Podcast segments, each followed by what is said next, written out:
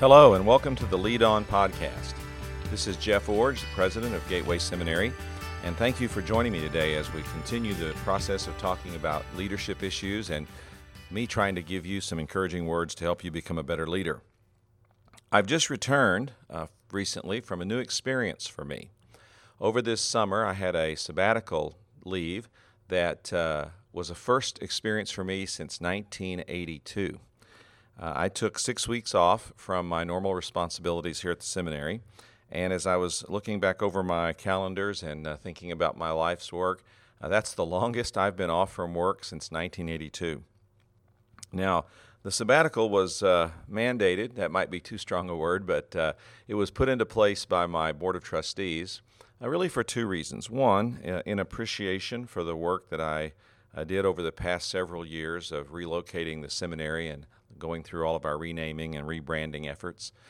That was a prolonged process, as you might imagine, and uh, for probably the last four years, I've had very limited time away, uh, and even that time was often interrupted by very uh, strong demands related to the relocation. So, the board encouraged me this summer to take six weeks off and to uh, use that time not just as vacation, but as sabbatical to do some reflection, which would accomplish the second purpose they had, not just appreciation for work done, but the second purpose was to give me an opportunity to retool and refocus for future ministry.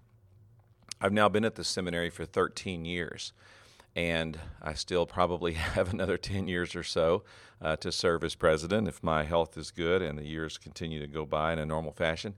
Uh, but I, uh, so I need a time to uh, kind of get my bearings again and think about where I'm going and what we're doing. Uh, we've finished the relocation now. We've been here one year in our new locations, and it's time to really settle in now and dis- discern how God is going to take us forward and what's going to be required from me as a leader to get that done. So that's how the sabbatical came about. that's how uh, long it lasted, and that, those were some of the reasons for it, both appreciation and opportunity to retool and refocus. Well, the retool and refocus aspect meant that I had to develop a sabbatical project. Now, this proved to be more challenging than I first thought it would. Uh, I, I had to develop something that I could do during my time away which would accomplish the goal of spiritually and intellectually stimulating me, uh, while at the same time not choosing a project that was so onerous or so challenging or frankly so all consuming that I would spend all of my time doing that and turn it into just another mini work project, or if you want to say it this way, a working vacation. So I actually spent uh, several months in the spring talking to other people who'd been on similar experiences, uh, listening to different ideas, and thinking about what I could possibly do. I ultimately decided, uh, well, I, I, I ultimately uh, concluded there were about four aspects of my sabbatical project that needed to be kept in view. First, uh, it needed to be focused, but not too demanding. In other words, it needed to be something that I was going to have to work on to actually accomplish, but at the same time, it didn't need, did not need to be something that I felt was hanging over me that if I didn't get done in a certain way would uh, would be a failure or some kind of shortcoming. So it had to be focused but not too demanding. I had to hit the sweet spot of those two tensions. Second, it had to be enjoyable. Uh, it had to be something that I, I looked forward to and, and, that I really wanted to do. Uh, third, it needed to be incremental. Now, this was an important one for me. Uh, I'm a very uh, driven, hardworking person, and I like to tear into a project and get it done. Uh, I like to schedule my time in blocks so that I can really focus on what I'm doing in that moment uh, and stay with it until I get it done. And when I can't finish something in one uh, time frame, I, I like to schedule another one fairly quickly so I can come back to that same project. I, I really like to get things done. I'm a checklist maker and a checklist uh, keeper. And that's a good thing in a lot of ways. It helps me to stay focused, but it's a bad thing in that it causes me to blitz through projects rather than always think through them carefully and completely. So I needed this, this sabbatical project to be incremental, meaning that it was something that I could work on day by day and have a sense of accomplishment at the end, but not feeling urgency to get it done every single day. And then finally, it had to be spiritually uh, refreshing and reflective. It had to be something that I could uh, spend time thinking about, not just while I was doing it, but just mulling over what I was learning or what I was discovering or what I was experiencing. And to uh, reflect not just on the facts of what I was learning, but spiritually what God might be accomplishing in my life uh, through the project. So I had uh, those reasons, uh, or not, excuse me, those uh, th- those descriptors, if you will, or those qualifiers of what a good sabbatical project would be for me, and I'd offer them to you as well.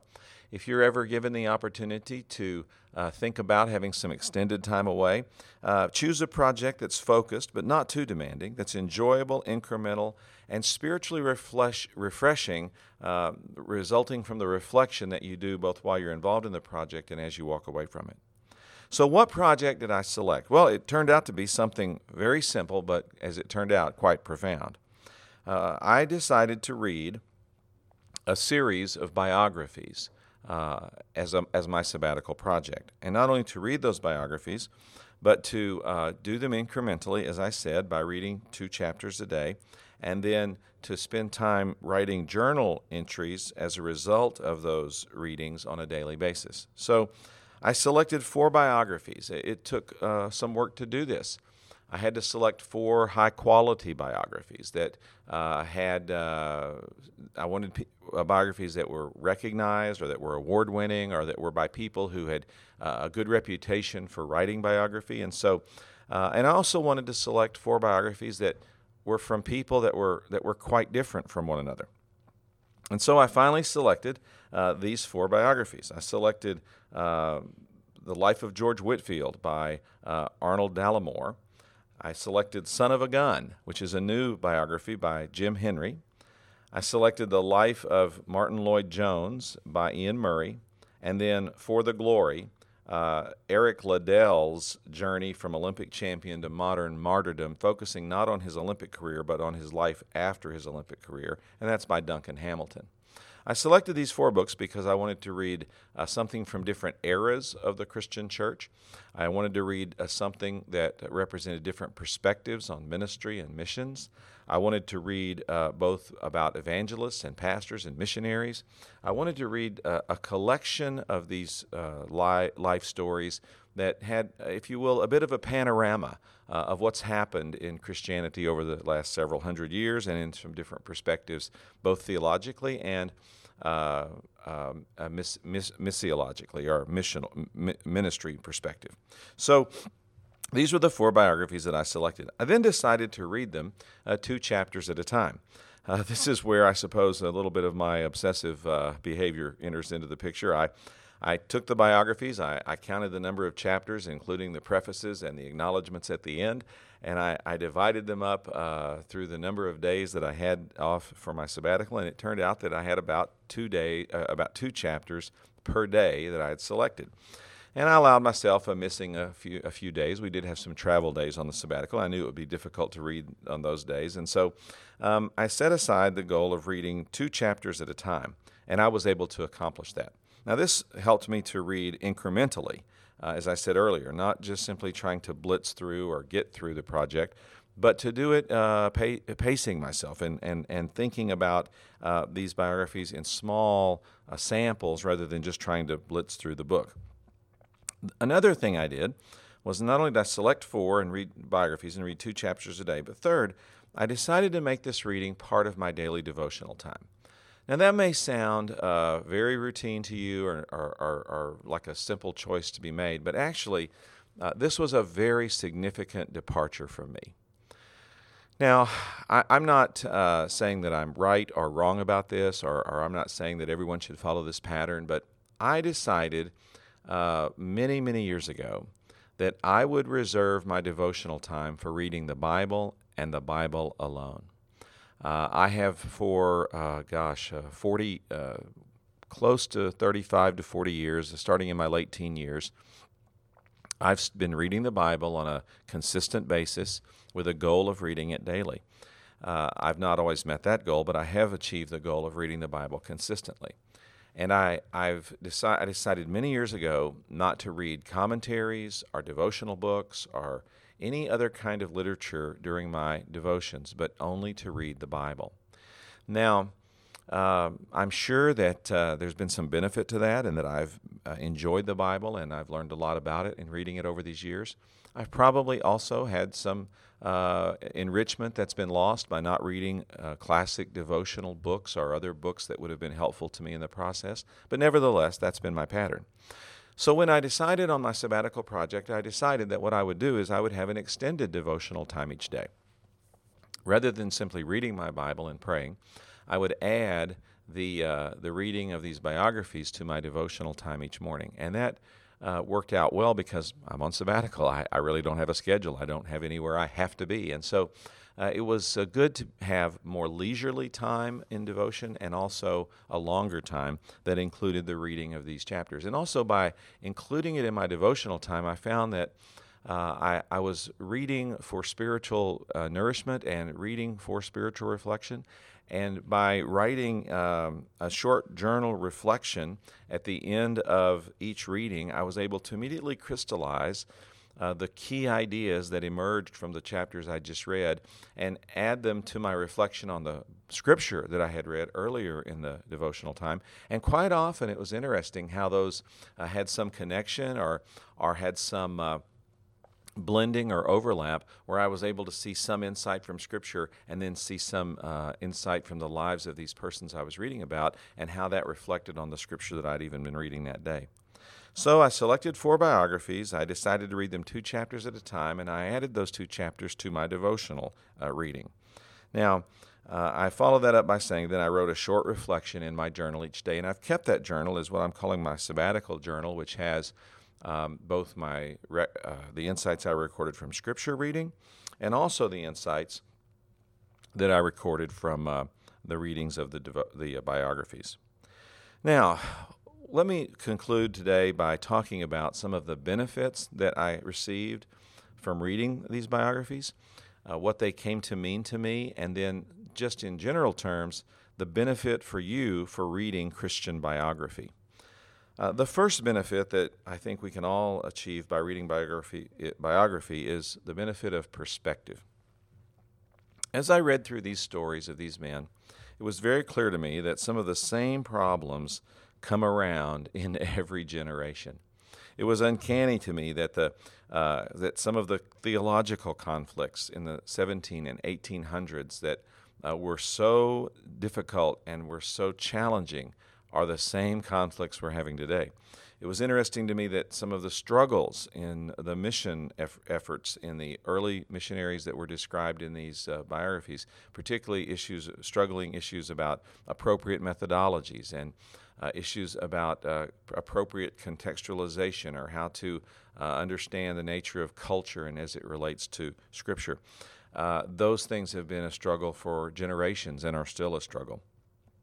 These uh, biographies help me to see how uh, current thinking on some of these issues is, is flawed because um, it's not taking into account the previous history and previous understanding that the church has achieved. And it just helped me to gain a perspective uh, on, on, on these issues. Another way it gave me perspective is it helped me understand that some of the problems that I think are so significant are really minuscule.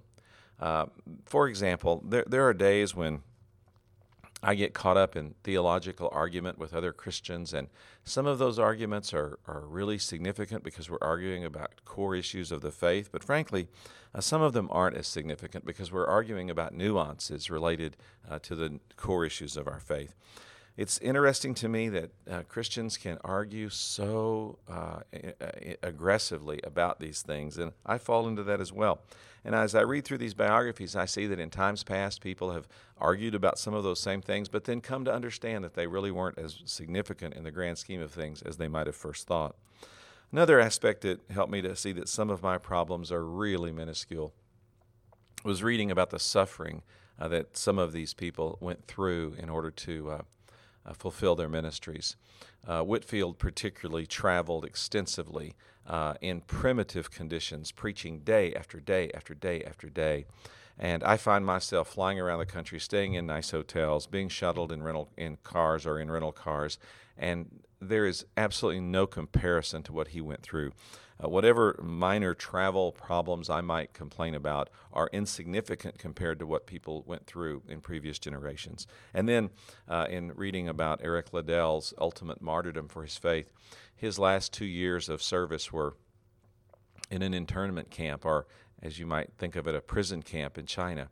And the conditions were deplorable, and what he lived through was uh, was horrific. As I read those stories and uh, and particularly the eyewitness accounts of people who survived that ordeal, it reminded me again how simple and easy my life really is. And so, perspective. That's one of the best things that I receive from reading these biographies, and it's one of the best things that comes to us from reading biography. Uh, we understand that some problems are the same in every generation, some current thinking is flawed, and some current perspective is limited. And we also understand that some of our problems are really not that significant when placed in the context of what's happened in the Christian world over the past centuries. And it helps me to have a better understanding of what I can do today and what's expected of me today when I read and get that kind of perspective. Another benefit of reading biographies is encouragement. Um, as I read through these stories, it was very clear to me that God uses imperfect people. Uh, no one of these stories, and that's why these are really well written biographies, no one of these is a, an ode, if you will, or a book written simply to offer praise to the person being described. Uh, they're honest stories. They tell about the strengths of each of these persons, certainly. That's why they're worthy of biography. But they also describe the weaknesses. Uh, they help by they helped uh, us by revealing their flaws, their shortcomings, uh, the the mistakes they made, the bad choices that were a part of their ministry, the strained relationships, and the failure to maintain some relationships that would have been to their benefit. All of these things are found in, in good biography. Now, why is that encouraging? Well, because I'm definitely an imperfect person. I I have so many things about my life that are just simply uh, that just simply don't measure up. I, I I know of my shortcomings, at least some of them, and I'm often frustrated by them. And I wonder how can God ever use me? Um, why should I be a leader? Why why should I offer myself in leadership? And why should I think that I would have anything to offer to anyone else in terms of training them to be a leader? When I reflect on who I am and who I really uh, am and what I've done and what I've really not done, uh, it's easy to be discouraged and to, to think, what's the use? But then you read good biography and you realize God has always used imperfect people. He has always used people who had failures and foibles and shortcomings and difficulties, and yet through them, He has done amazing, remarkable, uh, really world changing things. And so I pray that uh, God will use me the same way. And these biographies have encouraged me that despite my imperfections and my struggles to lead, God can still use me. Another benefit of reading biography is insight. Um, learning how to solve problems and learning how to address leadership issues. It's amazing, again, how frequently the same problems have come up through the centuries. And so, as as you read them, you you discover uh, simple things like how to resolve theological difference with a brother, or something uh, uh, sim- simple, or, or, another. I won't say simple. I should say a common problem, not a simple problem. A common problem like how to solve a theological difference with a brother, or a common problem like uh, how to resolve the challenge of having a family on the mission field and uh, when do you make the decision to send wife and children, or even to uh, go as a family out of harm's way into a safe place? Or when do you make the decision to stay in harm's way, believing that gospel must be advanced no matter the external circumstances? Another insight that's uh, uh, from these stories, and uh, uh, that's also part of encouragement, is simply how God provided for these men over the years. Uh, provided, first of all, ministry opportunity. Uh, he has an, God has an amazing way of getting us where He wants us, when He wants us, and using us to accomplish His purposes. So that's one. Um, that's one bit of insight. Another way that God provides is providing money. Uh, it was amazing to me how often uh, God gave vision to these men of what He wanted to accomplish through them, and then how He raised up resources uh, to accomplish through them what He wanted done. And so, as uh, I, uh, another insight here was how they preserve family life. how they uh, strengthened their uh, relationship with their spouses, how they honored God in those relationships, uh, and how they were able to rear their children and, and have their children uh, follow God and want to follow Him. In fact, follow Him into ministry and missions and other kinds of Christian service. Another beautiful aspect of these stories was how much fun these men seemed to have. They they weren't dour men who never had any humor or fun or enjoyment. They they went to the beach. They took their families on vacation. Uh, they took time away from their work to, to recover and rest and recuperate. Uh, they, uh, they liked to be around people that were stimulating and enjoyable. Uh, these are the kinds of insights that you can gain from reading biography. Uh, you can see how problems are solved, how God provides, how He places people in His uh, positions of influence. You can learn about how to strengthen marriage, how to build stronger family, how to be a more well rounded, healthy person emotionally by learning to enjoy life. These are the kinds of insights that come from reading biography that can be applied even today. Well, uh, a fourth benefit of reading biography is confidence in God. Uh, there is no question, but as you read these stories, uh, the, the, the commonality among them is that uh, the person decreases and God increases as their life unfolds. More and more and more you read and marvel not at what they were able to do, but at how God was able to work through them to get so much accomplished. That gives me great encouragement for today. As I look at how God has worked in the past, I know that's the best indicator of how God will work in the future. And just as God has used these men to accomplish significant work for Him in their generation, so He's using people today to accomplish the same. And this gives me great hope, especially as I get closer and closer uh, to the end of my working years. It gives me great hope because I see another generation of leaders coming after me that God will use in significant ways to advance His kingdom and to accomplish His purposes. And so, God, uh, confidence in God is raised by reading biography because you see how God has acted, how He is acting, and then you can project that forward and know how God will act in the future. And then the last thing I would say is that uh, reading these books helped me to understand the maturity process that every Christian goes through and every Christian leader must continue to live with um, throughout their lifetime. The beautiful thing about these men is that they changed over time. Now, in many cases, their core convictions remain the same, and those core convictions drove them through a lifetime of service. But they also changed significantly over time. Uh, Eric Liddell, for example, went to the mission field as a teacher and then changed to being a frontline missionary who served in back uh, uh, uh uh, out of the way places and in rural locations, really being an itinerant preacher. Uh, he went one direction in his life and then changed and went in an entirely another direction. Uh, the same uh, uh, could be said of Jim Henry. He he started out as a pastor, of course, but he he made several significant changes in his life that that redirected him into different arenas and avenues of pastoral ministry. And then, as a part of that, uh, God gave him a platform for global influence of world leaders, uh, politicians, entertainers, and others that he could have never anticipated when he started in his very first church in a very small, out of the way location. So it was interesting to see how God shaped people over time and brought them to greater maturity, both maturity in their character as they continue to grow and develop in their relationship with God, and also maturity in what you might call their professional life as they continued to grow and learn and develop and expand what they were able to do and able to accomplish for Him as time went by. So, I have had a tremendous time uh, with this sabbatical project. Uh, I'm grateful to our Board of Trustees for uh, mandating, if you will, or for assigning me this responsibility or this task and making it possible for me to have this time away. I'm also grateful to the leadership team here at Gateway. Uh, they picked up the slack beautifully over the summer, and I knew they would, and it made it possible for me to go away and really dismiss from my mind the daily pressures and concerns of leadership here.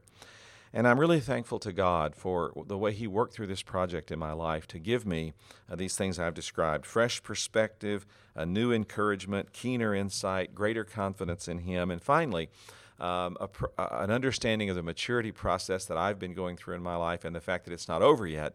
And I need to keep maturing, growing, and changing both in my character and in my willingness to take on uh, professional leadership responsibilities. So I'm grateful to God for what He's done through this time in my life. I hope that uh, at some point uh, in your ministry, your life, your career, that uh, your employer or your ministry uh, uh, supervisors will make it possible for you to have a few weeks away uh, to reflect on who you are and what you've done and what God is doing in and through you and to refocus and reshape you for the future. And when that time comes, I hope this podcast will help you to make a good plan for that. In the meantime, you don't have to go on sabbatical to read biography. Uh, I've come back from this experience and asked some of our uh, histor- history professors and librarians to help me to make a list of some award winning, uh, significant biographies that sort of touch on different eras of church history. And I'm just going to start working slowly through that list and keep up the discipline of reading biography, maybe not in the same way I've been doing on the sabbatical, but certainly as a part of my life and work going forward. Hey, thank you for joining me today on the podcast. I appreciate the time you invest here with us, and I hope this is helpful to you as you continue to develop as a leader. And remember, stay with it, lead on.